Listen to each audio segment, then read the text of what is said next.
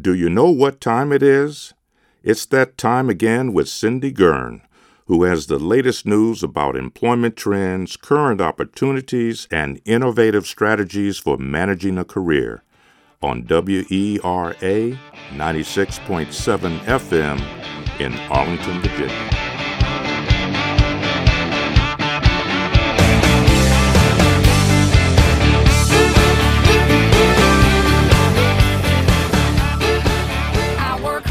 Welcome to the Avocado Toast Career Show.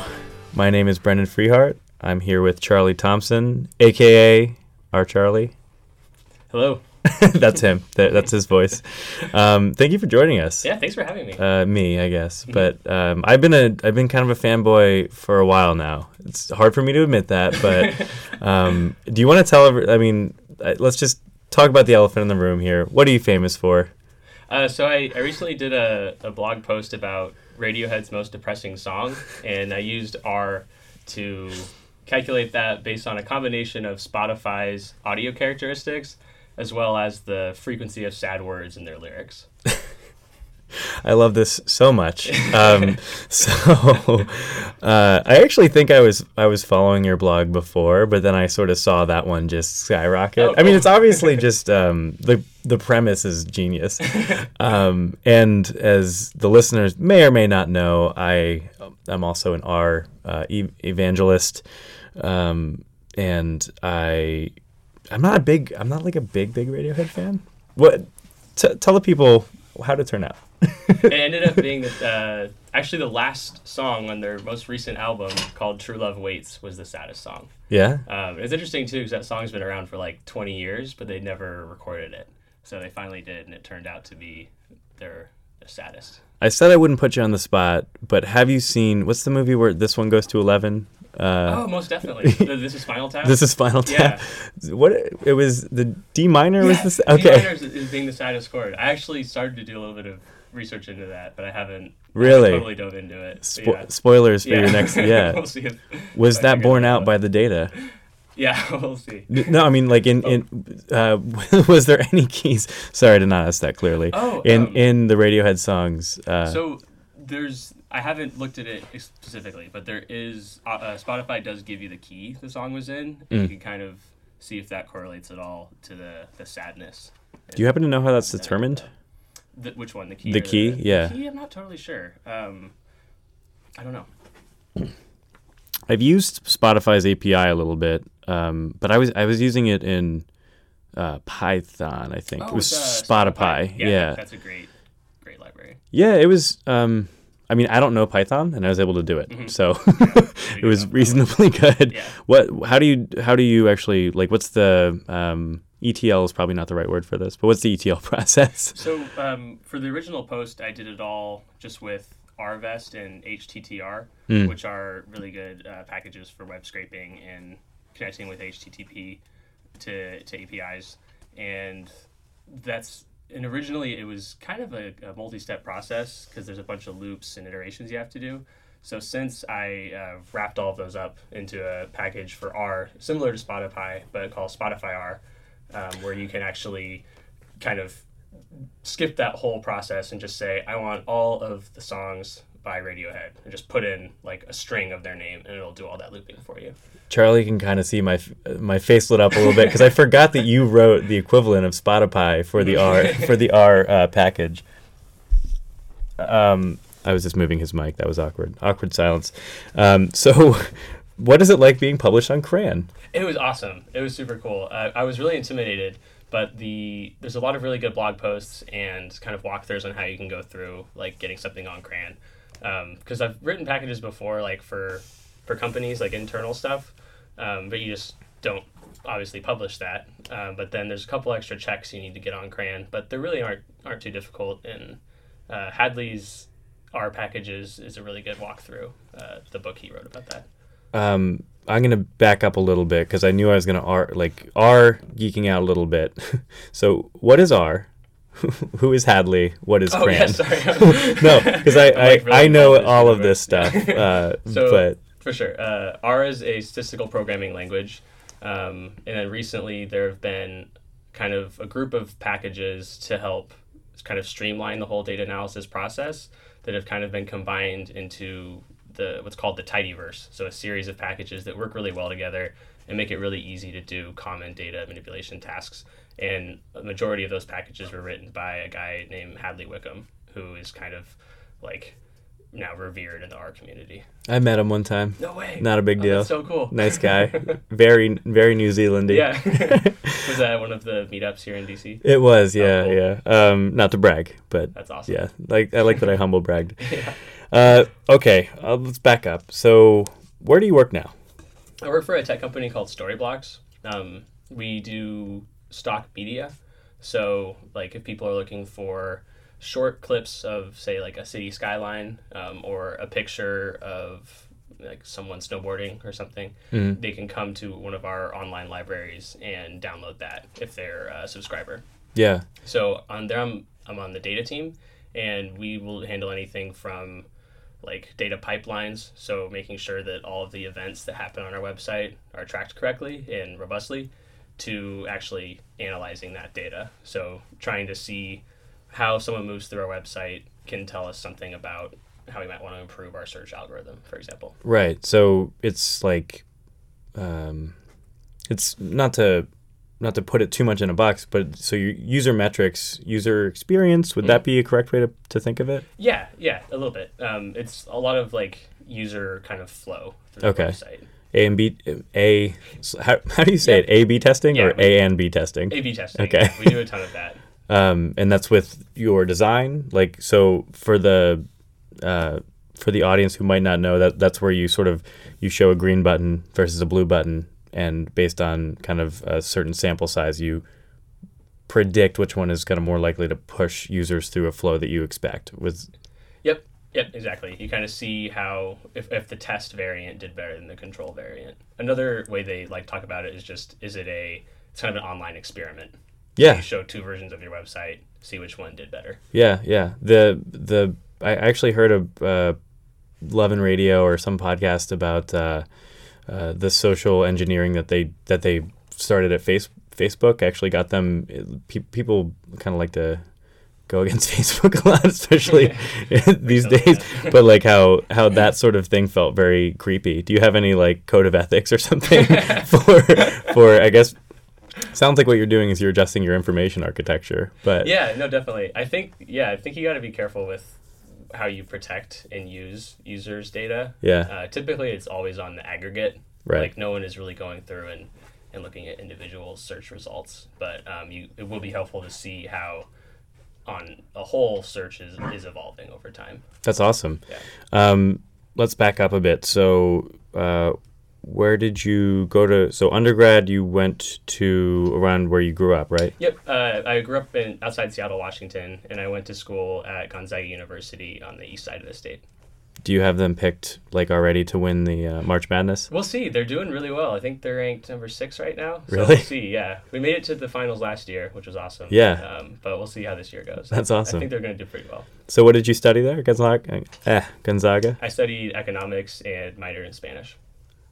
Okay. Uh, and then, did you wind up using any of that Spanish? Yeah, most definitely. Um, yeah, I actually ended up going to grad school um, right after I finished Gonzaga in Barcelona. Um, and then there, the courses were in English, but I lived with a lot of Spanish friends, and just it was great to be able to kind of go around the country. Um, Wow, that's and amazing. hang out, yeah. Yeah, and uh, La Rambla. That's uh, Yep. Yeah. Was there. Yep. that's Yep. Barcelona. Yep. Exactly, Um, yeah. And you studied economics there, correct? Yeah, I studied um, mostly the focus on international uh, development economics there. Cool. Mm. Well, like, so what were you doing uh, in graduate school there that kind of led you into data analytics? Was there something in between? Yeah, there's a lot of uh, econometrics coursework, and I was really lucky that even though my focus was initially on international development, the the leader of the course kind of said, "You can take classes outside of this if you'd like. Kind of, you know, do whatever you want." So I, I started doing econometrics, um, experimental economics, and behavioral economics, and Ooh. found those three a really interesting kind of way to be able to analyze people's behavior in different ways and kind of answer questions that wouldn't typically be part of an economics course. So I that, that was really fun. Promise you we wouldn't talk about any macro, but behavioral economics. It's been in the news lately. oh yeah. Yeah, the uh, the last Nobel Prize, I think in Oh, yes, econ, right. was a behavioral economist. Yep. So that's that's got you Yeah, were yeah. you were ahead of the curve a little bit Mhm. there. Yep. Um, yeah, that was that was super interesting to to learn about because there's just so many different applications, and it's kind of more about like it was kind of bringing psychology into economics, which typically had kind of a like critics would call it a stick figure view of the world.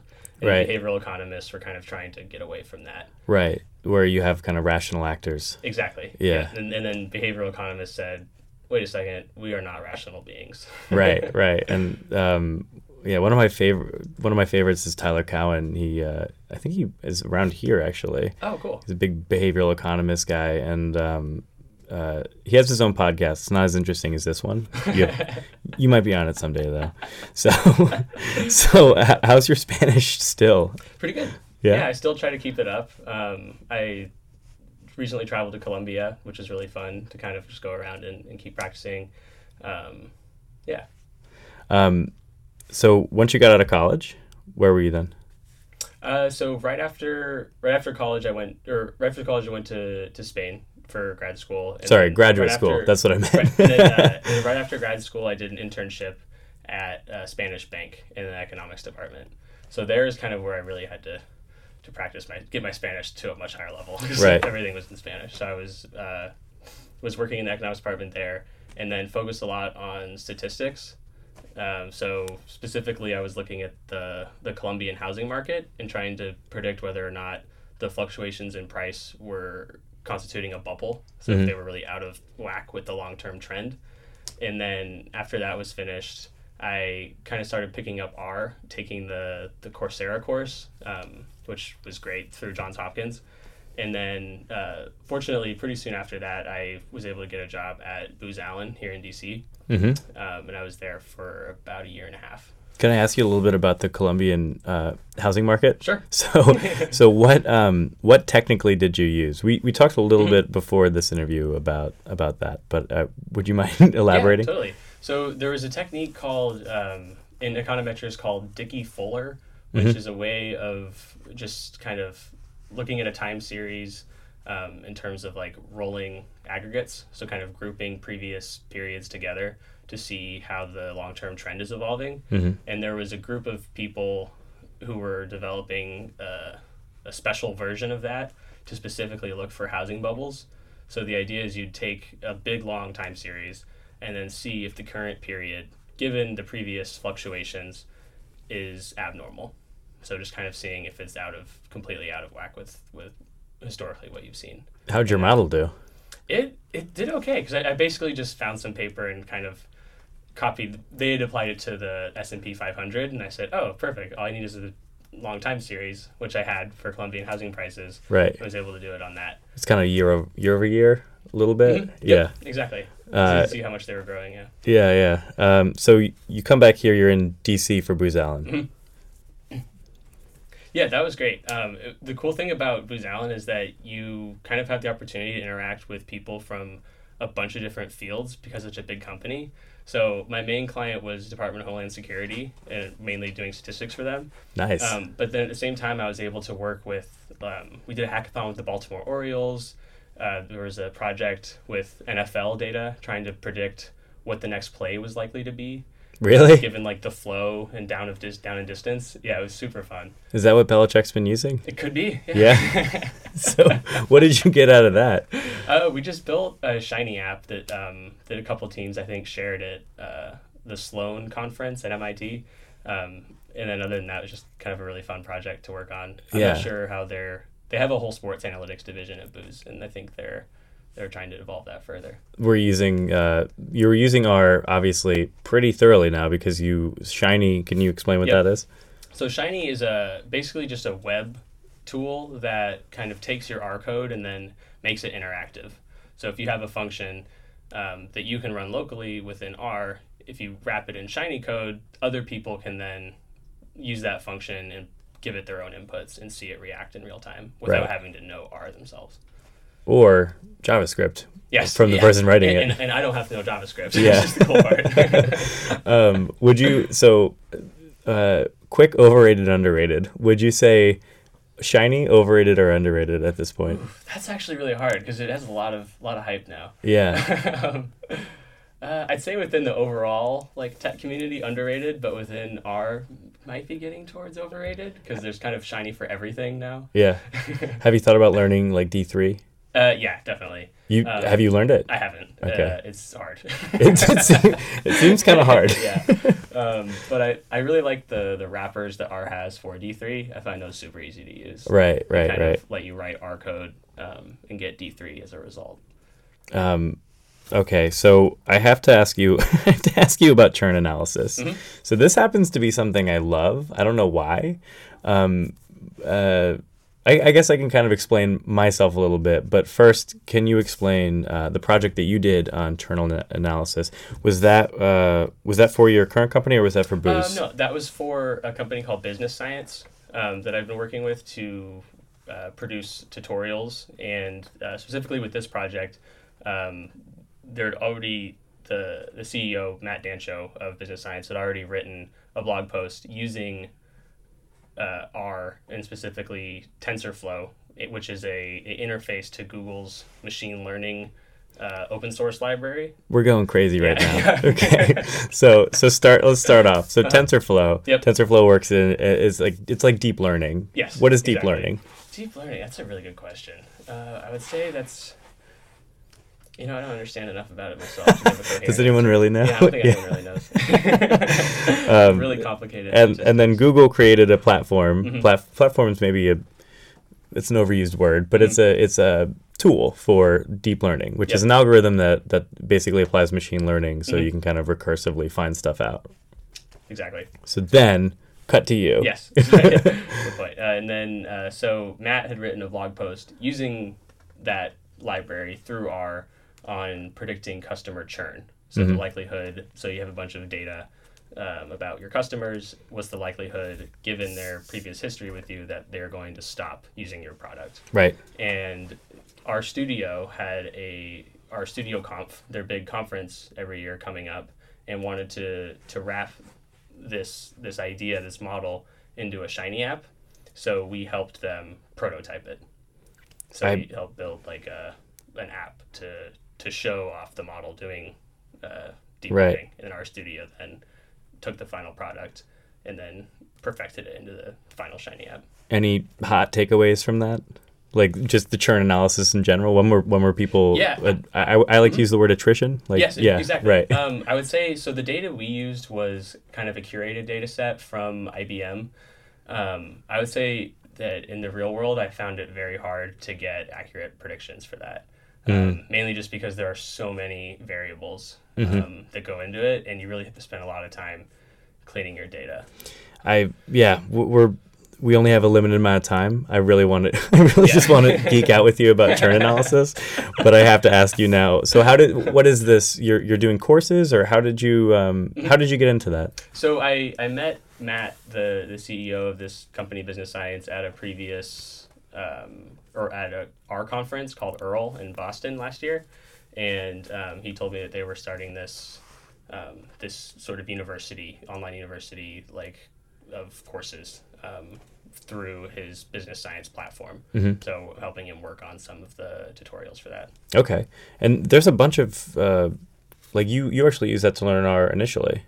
Yes, yeah. Um, so I'm a big fan of the kind of the online open like uh, courses. So, Yeah. yeah. I used Coursera to, to learn R, which was great. I think Kaggle has their own version now as well with Oh, like awesome. with like machine learning. I also saw because Google's trying to launch. Well, trying. They've launched Google AI, which I th- I'm assuming has TensorFlow as like a substrate. Oh, cool. That's more like uh, as we were talking before the interview, more like a point and click, drag and drop type of learning stuff, where we're not kind of already there yet. You Mm-hmm. know, if you don't understand how to tune stuff, you can kind of go so far with the parameter tuning yep. um where was I even going with that? Oh yeah, so so I think that they they opened up like their own courses as well, very similar to that. That's really cool. Yeah.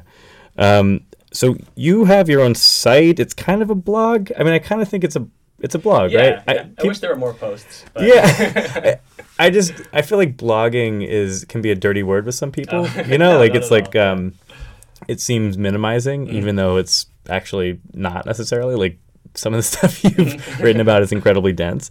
So uh, I have to ask you here: Do you so do you recommend it creating your own content, even though you're a pretty much technical person, right? Yeah, for sure. I definitely recommend it. I think it's a great way to kind of explore the things you're interested in in a, a very no risk kind of free environment and also a really good way to show what you've what you know and kind of put yourself out there and especially when you're working on projects that you curate from the beginning you can really nerd out about it and get into it super intense and then it, the final product kind of shows that because you've you've thought about it a lot more than maybe someone else would Yeah. Just to be clear to the audience, no risk free. you double negatived. You mean you mean risk free. I'm kidding. Uh, so when like uh, how do you get the time? I know that sounds so trite, but Right. like so when do you focus on creating content? What's the process? Do you lock yourself in a room? Mm-hmm. What's what's how do you do this? I mean, it takes a really long time. Um, so, yeah, you kind of just got to work on it when when you're free and when you don't have a lot of other stuff going on. Yeah. Um, yeah. It, that is one of the tougher parts. Like I said, I wish there were more posts, uh, I don't have a ton of time. So, Can I get a spoiler for what's coming up next? Do you have any ideas? um, yeah, there's one thing I'm working on now that would help you figure out which music festival you would go to this year. So I found data on all the music festivals that are going to happen in 2018 around the world and what artists are going to be there. And the the impetus for this was I saw the Coachella lineup this year and I it's really not for me. So I was disappointed and I was like, well, shoot, which festival should I go to? So this tool I'm thinking of would kind of I'm not sure what the inputs would be, but maybe you'd say your favorite artist or some songs you like, and it would take that information and then somehow map that to artists at all these festivals, and then tell you which one uh, is most similar to your music tastes. I'm getting really excited. I, I love it. I'm glad I met you before this. Your this is going to be your new company. I'm convinced. I'm glad I'm saying it because now I actually have to do it. yeah, right. Well, hopefully this won't air for like too soon. You'll have it out by then. Um, I noticed. Yeah. So you made Coachella R. Can you explain that project a little yeah, bit? Yeah, so that was a fun project. That I uh, used all of the artists at Coachella last year and used the Spotify audio characteristics to group them into clusters. So I Okay. found like which artists were similar um, on the the music spectrum. Did you use any like not, not? I'm assuming you used NLP for the for the um, previous music music project, Yes. right? Yep. Which is Sentify. Uh, so the for the Sentify was an app that just kind of shows the the Spotify's audio characteristics for a given artist. So it didn't actually require any NLP for that. one. Okay, I'm throwing a lot at you right now. Sorry, No you have a lot of projects. So Yeah. separately, you have you have Coachella R, then you have Sentify, which was uh, what was what was that? So that was an app that after the Radiohead analysis kind of blew up, there was um, The Economist's 1843 magazine, which does kind of culture stuff, uh, reached out and wanted to do a post about it. And specifically, they wanted me to map their own chosen set of like 10 or 20 songs to see how sad they were. Okay. So as a part of that, I made an app to be able to kind of demonstrate where each of these songs fell on a spectrum of, of happy, sad. I love that, and that was in Shiny. Yes, so that Yeah. was built in Shiny. I think that was one of the more impressive things I've seen on Shiny. Oh, cool, thanks. Yeah, not to That was a lot of fun. blow the smoke, but that was that was so cool. Um, Coachella, getting back to that. Mm-hmm. I know I'm not super linear right now. Uh, uh, when have you gone? I've gone before. I liked Oh, it. cool. Yeah. What I- what years were you? I've only been, I think it was 2012. Okay. How about you? I can't remember. I think Yeah. yeah, it, was, it was around the same. It was similar Oh, cool. time. Yeah. Uh, I think I went twice. Nice. Um, what was your favorite act? Uh, Radiohead. They were Yeah, there. okay. One the reasons I went. I should have Yeah. anticipated that. But there was also, also really enjoyed uh, Flying Lotus, Modeselektor, and a band called Black Angels. I actually saw for the first time there, so that was pretty fun. Do you have time to read in your free time for pleasure? That is. A little bit, yeah. What are you reading now? Um, I actually do a lot of audiobooks um, for when I bike to work. The one I'm listening to now is called The Dictator's Handbook. Oof. and it's like a, an analysis basically trying to say how the size of the, the people that you need to keep happy to stay in power kind of is changes how you act so that's kind of the difference between autocracies who need very small amount of people versus democracies which need a large amount of people. And you're obviously reading that because you're going to be a dictator someday. Is that? That's not why. No, oh, oh, not, okay. yeah. Uh, interesting. so, um, I usually ask uh, best career advice and or worst career advice. Um, I find those answers yeah. pretty interesting. For sure. Yeah. Uh, I'll start with best. Uh, I think with best, it would be make sure that you are enjoying what you're doing. Um, you're going to be doing it for a long time, so that's very important. Um, and then, kind of along those lines as well, I back to recommending blogging or at least doing some sort of side project to kind of uh, let your interests kind of run wild and kind of discover what you're passionate about. Um, Uh, yeah. And the so we're wrapping up here. Two questions. One is, what's your go-to coding background music? Uh, I like. There's just one artist I like a lot called Onra, O N R A, which is like hip hop beats. Love it. Um, without lyrics. Sounds relaxing. yeah. And then uh, I think we kind of got to. So this wasn't advice that you were give you were given. This is advice that you would give. That was your best career advice, right? oh yes. Oh okay. But what you heard, what was your what was like best career advice you received? Um, it was from my dad, and it was that you you should do kind of similar. what I said, do what you want, um, and then the the money will come. So don't chase money, because just make sure that you know you enjoy what you're doing, and then you'll naturally be good at it, um, and then you won't have to worry about things. I like that a lot. Yeah. Charlie Thompson, aka Char- R Charlie. Thank you so much for being here. Thank you. I don't know why I actually shook your hand. I did that. Thank you for tuning in to the Workforce Show. This interview and others can be found at wera.fm or at careercentralonline.com. Thank you for listening. Until the next time.